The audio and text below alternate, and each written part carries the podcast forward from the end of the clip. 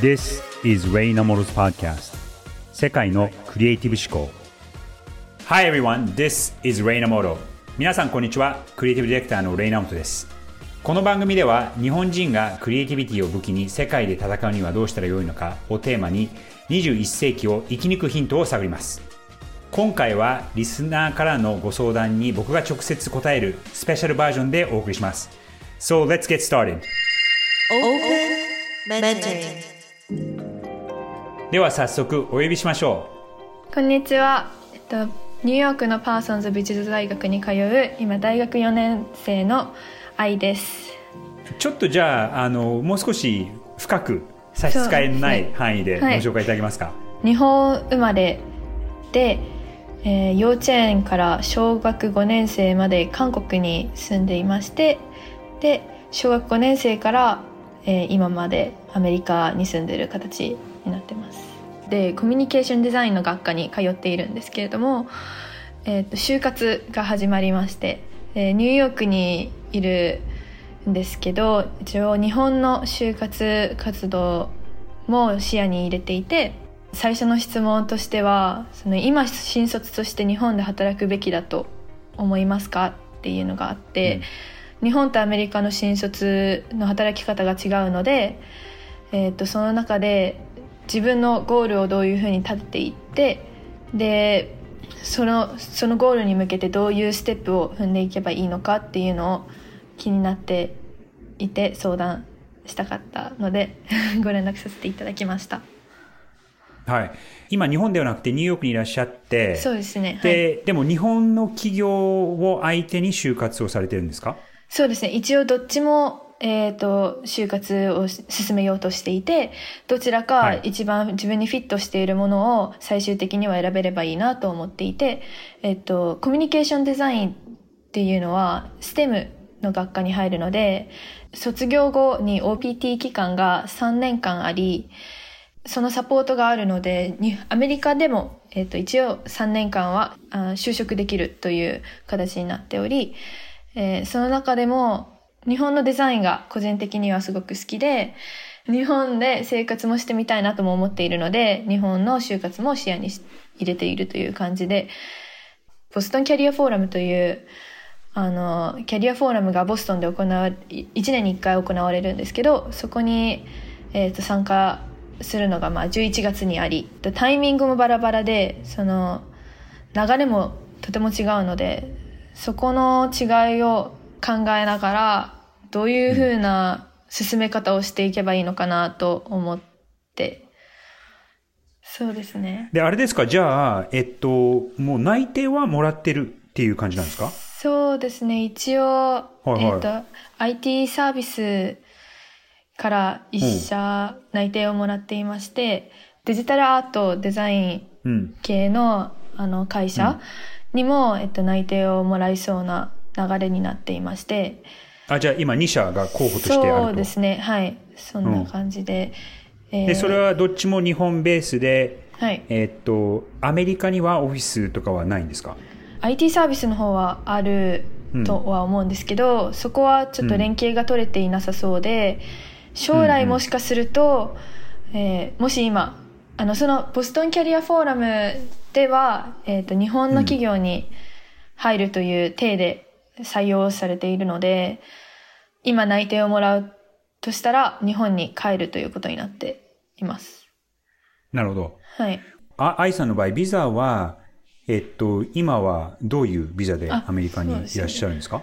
うん。えっと、ビザは今、スチューデントビザっていう F1 ビザでいまして、で、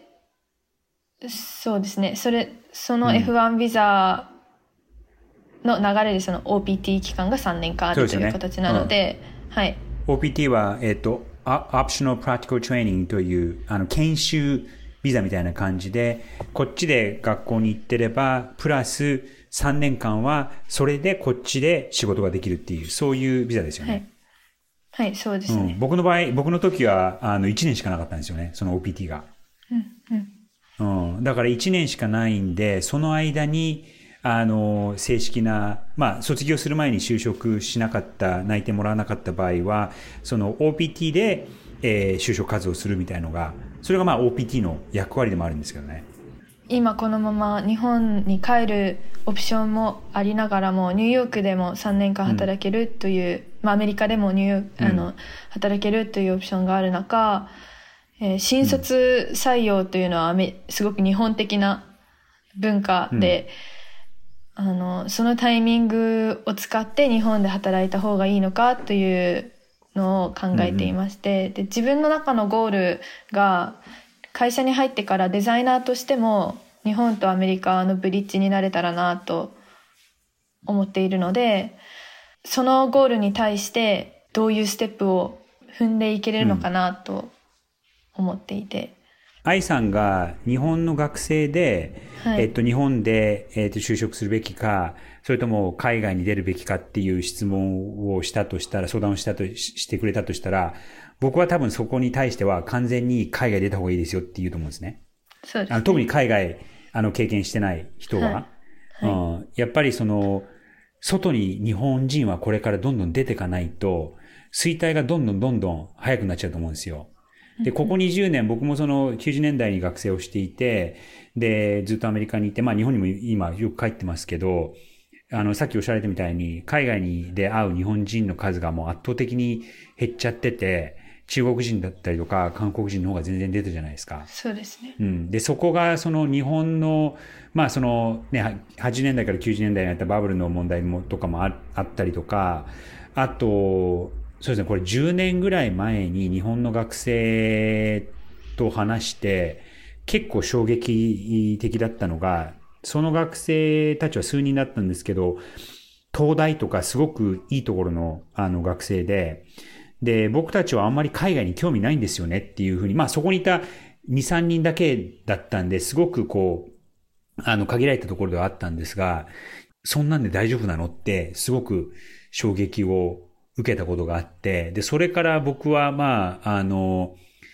その頃やり始めてたフューチャーライオンズっていう生徒、世界、世界、日本だけじゃなくて世界中の、あの、学生を対象にした、えっと、コンペの、あの、組織をやってたんですけど、それを日本に持っていこうとして、えー、それから5年ぐらい、2年、あの、毎年ワークショップを、日本人を海外に出すっていうことで、やってたことはあったんですね。だから日本にいらっしゃる学生団からの相談だったら、まあ、よっぽどの理由がない限り、いや、絶対海外に出れるチャンスがあるんだったら、そっちに行った方がいいよっていうのは、いいですよっていうのは、そういうアドバイスはすると思うんですが、逆にね、愛さんは今その逆の立場で、現実的なその実用性というか、そのビザっていうところと、あと自分の中のこう、個人的な、え、デザイン、日本のデザインっていうところと個人的な、その、日本に住んでみたいっていう欲望というか興味の間で葛藤されてると思うので。アメリカ人の大雑把さだったり、許せないというわけではないんですけど、その自分がすごく細かいことを気にしたりするところはあって、あとはなんかその丁寧さだったり、仕事に対するそのデザインの丁寧さというよりかは、仕事に対する丁寧さだったり、規則を守るところだったり、もしかしたら、その外国に住みながら日本に憧れがあって、それはすごいなんか、それが多分自分の性格にも合ってるし、デザインでもそういうものが好きだしっていうので、それがすごくアメリカにはない部分なので、その働き方でもデザインでもないところではあるのかなって思ってるので、うん、その魅力に惹かれてですかね。多分。で、正直、あの、しっくりくるか来ないかはやってみないとわかんないんで あの、どれが正解で、どれがダメだっていうことでもないと思うんですよね。うん。だから最終的には、そのご自分が一番こう自分の力が発揮できて、どういう環境に置いたら自分の能力が一番こう伸びるのか。それで言うとその、うん、IT 企業に入った場合デザインチームに入るんですけど、うん、大きな企業ではあるので新卒と新卒でしかもしかしたら入れない場所でもあるというのと、えー、そのそこで学んだものはもう少し小さめなサイズのきあの企業に転職した時に持っていける知識ではあるのかなと思っていてそこも少し悩みどころというか、一つの会社、あの日系というか日本人が建てられたエージェンシーがニューヨークにありまして、その方とは、えっ、と、お話をさせていただいていて、そこはとても小さい会社でまだ1年も経っていない会社なので、やっぱりその、ボスキャリでもらった内定とかに比べると、企業の規模はとても違うんですけど、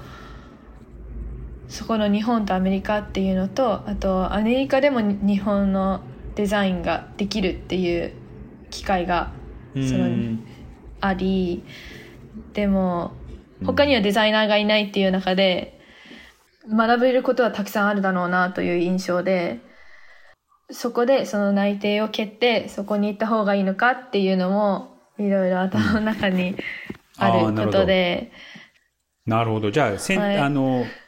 いい、いい問題で、ね、選択肢が今いろいろありすぎて、まあありすぎてっていうか、ね、複数あって、そうですね。それはそれで逆に、僕の場合その選択肢がなかったんで、就職の時に、うん、逆で悩んだんですけど、うん。それは、あの、いいお悩みですよね。そうですね。嬉しいことに。うん、はい。うんどどうやってキャリアを積んでいくかっていう話にちょっと切り替えていこうかなと思うんですが、はい、あの、まず短い軸でいくと、僕これ誰にも言うのは、次のことを考えるんではなくて、次の次を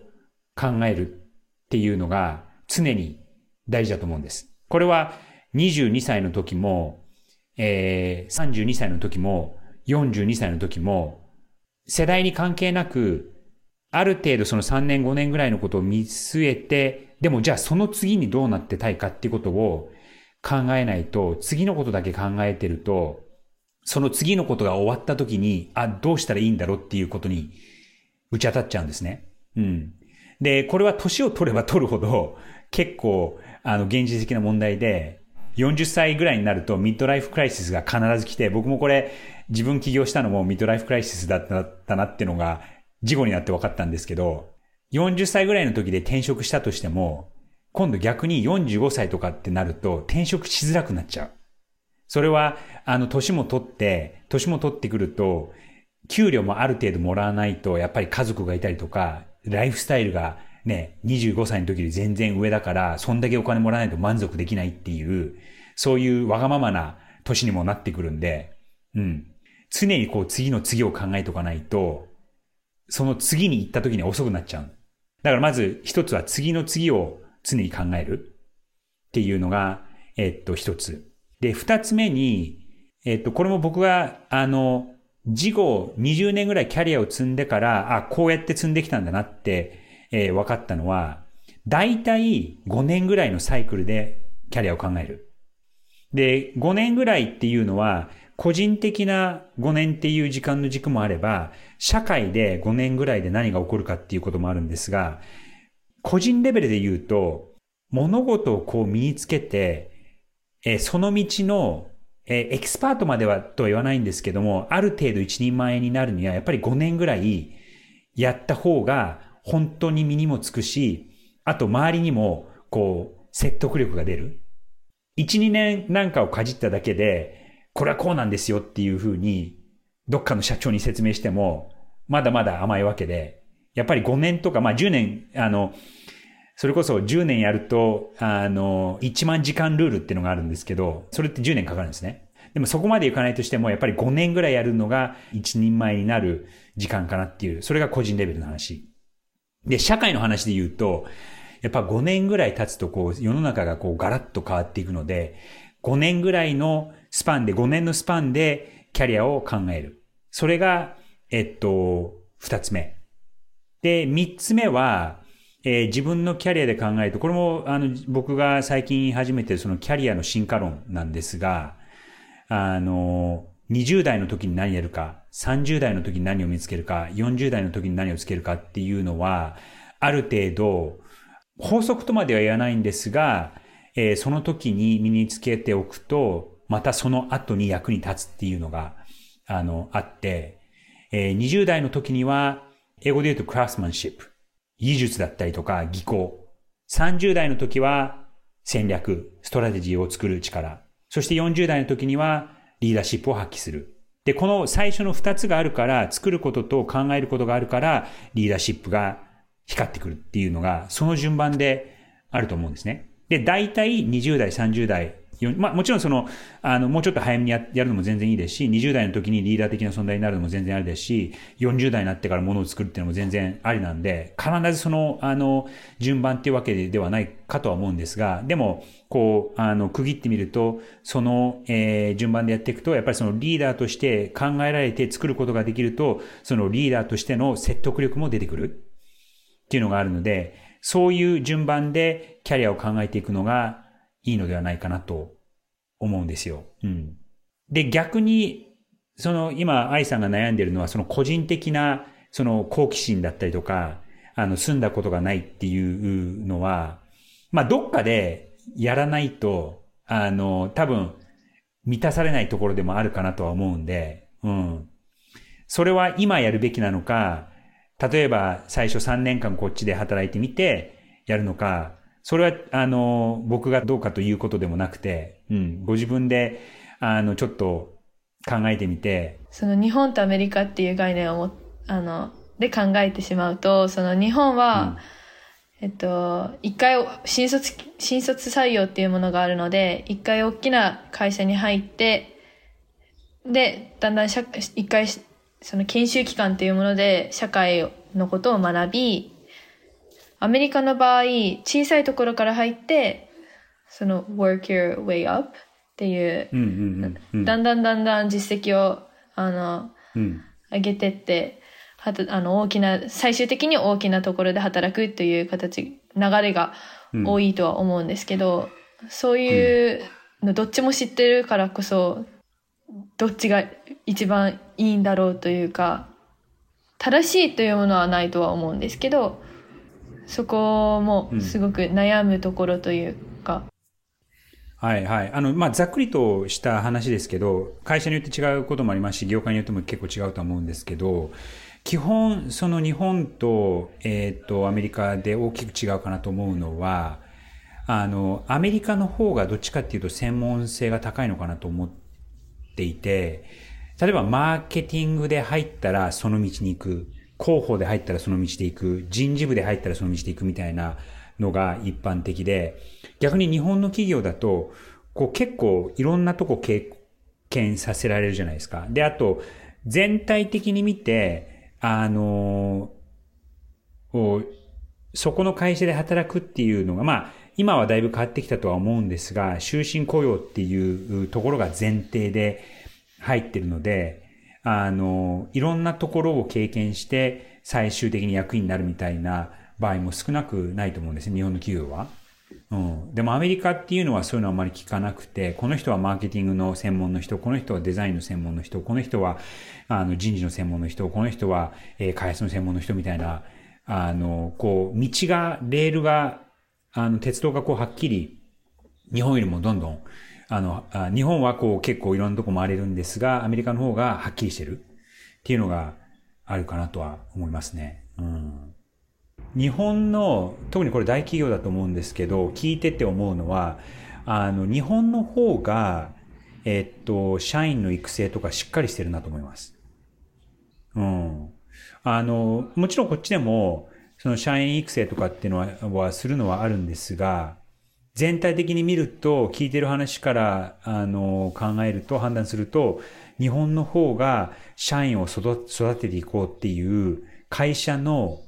持ってる姿勢が全然高いですね。社員を育てていけば、まあ、それも多分終身雇用っていうところが少しは前提にはあると思うんですが、今育てていけば、後でうちの会社に貢献してくれるっていうのが、あの、あるじゃないですか。アメリカの場合だと、今、例えば1年間かけて教育しても、どうせ3年後には辞めてるんだからっていう前提が多いんで、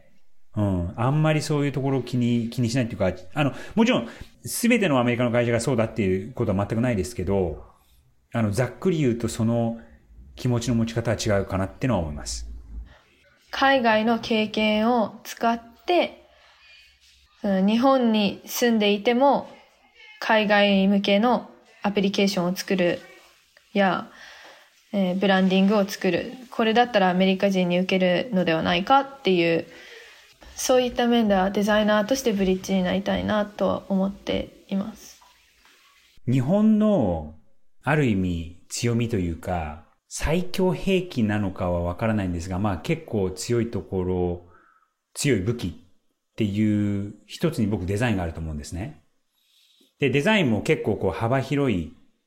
意味で使っていて、なので、そのカーク・オレーサーみたいなそういうファッションデザイナーみたいな感じでこう、人がこう名前として外に出てる場合もあれば、トヨタだったりとか日産のような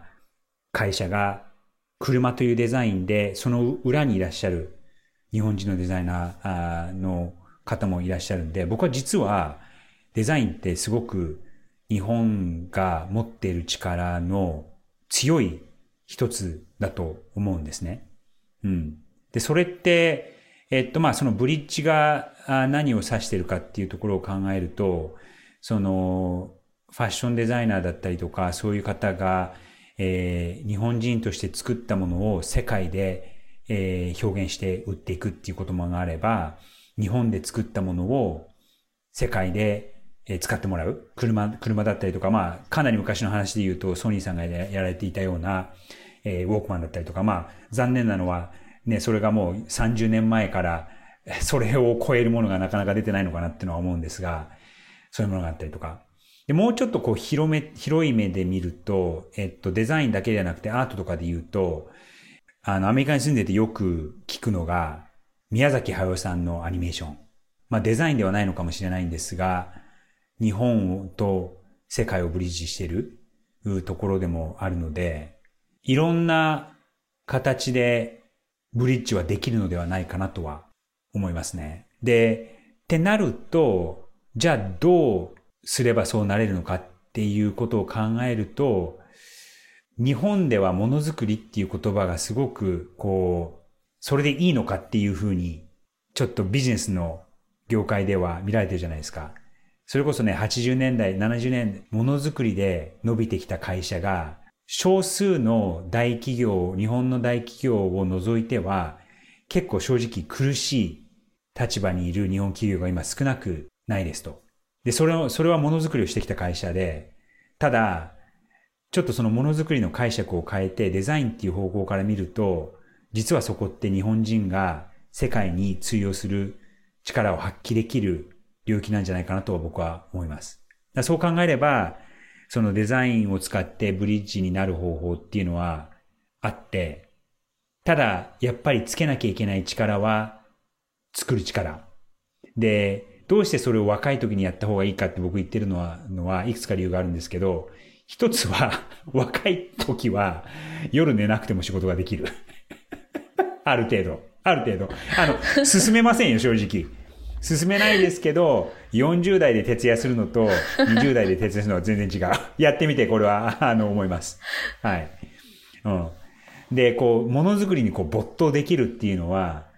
あの、若い時の方がしやすいんですよね。どうしてもね、年を取ってきてくると、いろんな責任とか、いろんな、こう、アタッチメントが来ちゃ、ついちゃうわけで、うん。で、20代の時は、若い時は、もう本当にそういうことに専念できるっていう自分の時間が、あの、結構作れると思うんですよ。で、やっぱり物を作るのは時間がかかる世界なんで、で、逆に今、その、別に時間をかけなきゃいけないってわけじゃなくて、あの、今 AI とかでもう絵とかパッと一瞬で描けるじゃないですか。でも、ってことは AI 使って、もういろんなシミュレーションをたくさんやって、多分僕が20代の時に作ってたものの100倍、1000倍のものが今、愛さん作れると思うんですよ。でもやっぱりそのね、1日24時間ある中で、例えば18時間とか、何時間でもいいんですけども、この没頭する時間っていうのは若い時の方が作りやすい。で、さらには、えっと、作ることによってセンス、感性が磨かれるんですね。で、それって正直、年を取ってからつけるのは結構苦しい。あの、頭の回転が遅くなるのと、もう頑固になるんで、覚えないんですよ。いくらこう、関節つけようと思っても。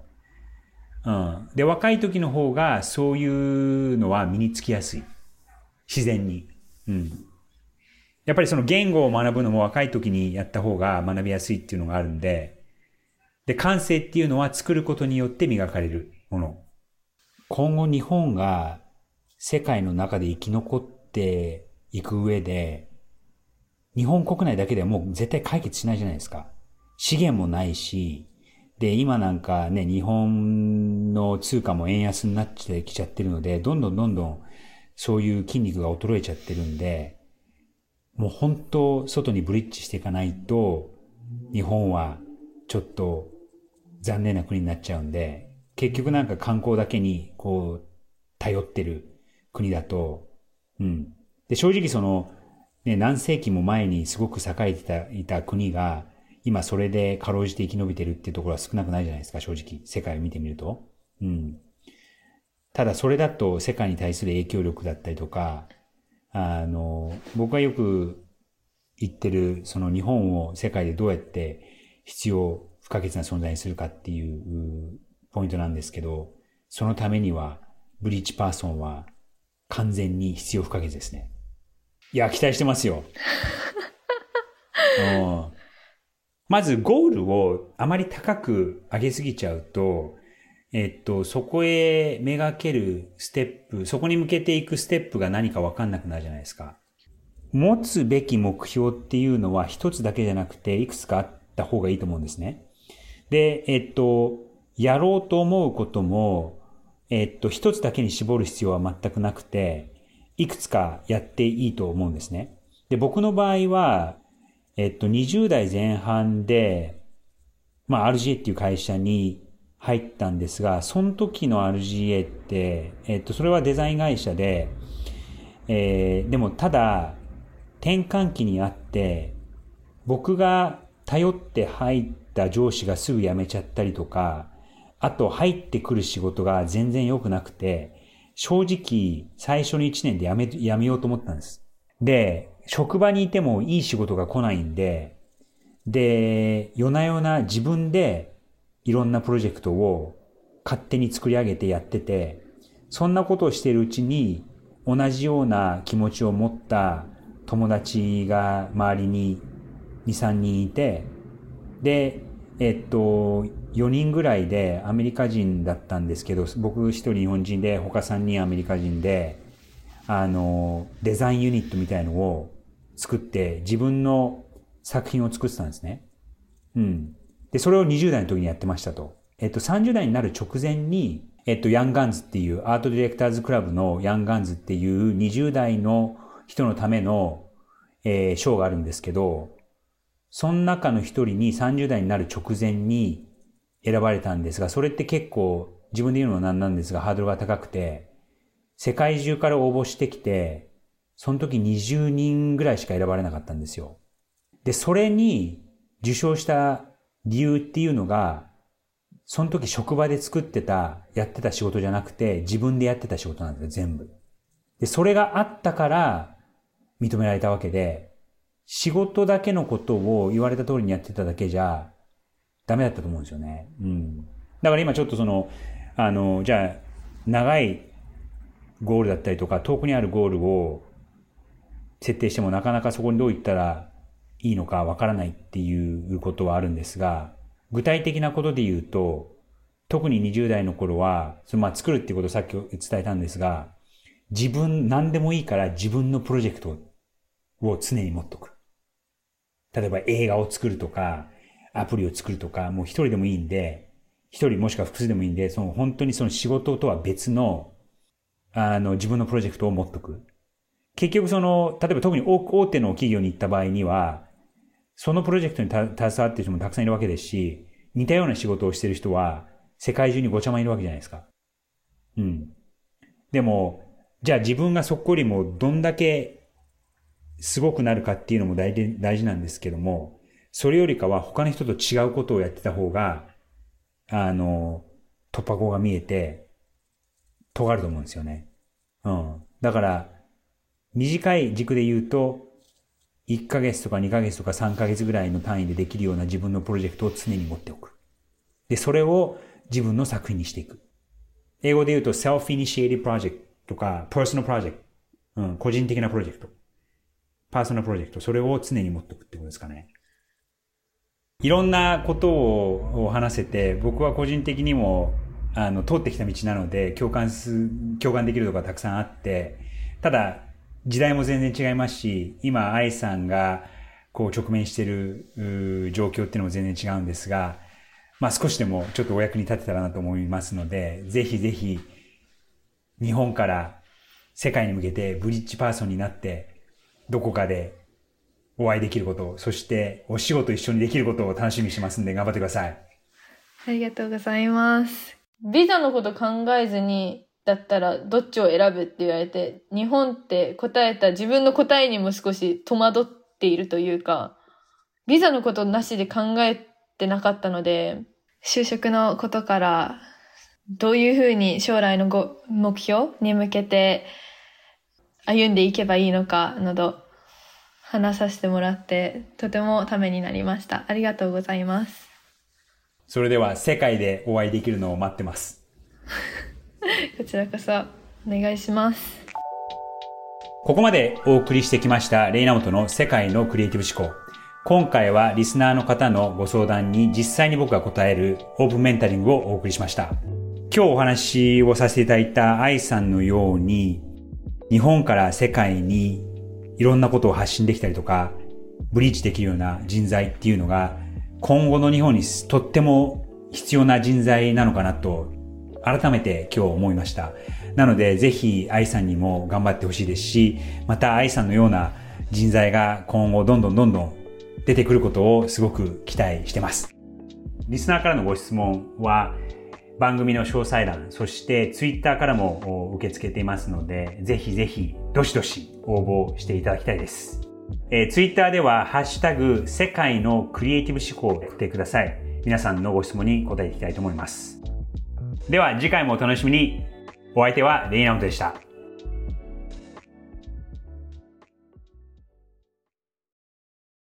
デジタルガレージは危険な海に最初に飛び込むファーストペンギンスピリットを創業以来大事にし続けていますこれから来る Web3 オープンソース時代を見据えたテクノロジーで新たなビジネスを生み出す仲間を募集しています番組詳細欄にあるリンクよりぜひご覧ください Web3 is here. Join us. Join the first penguins. New Context Designer, Digital Garage.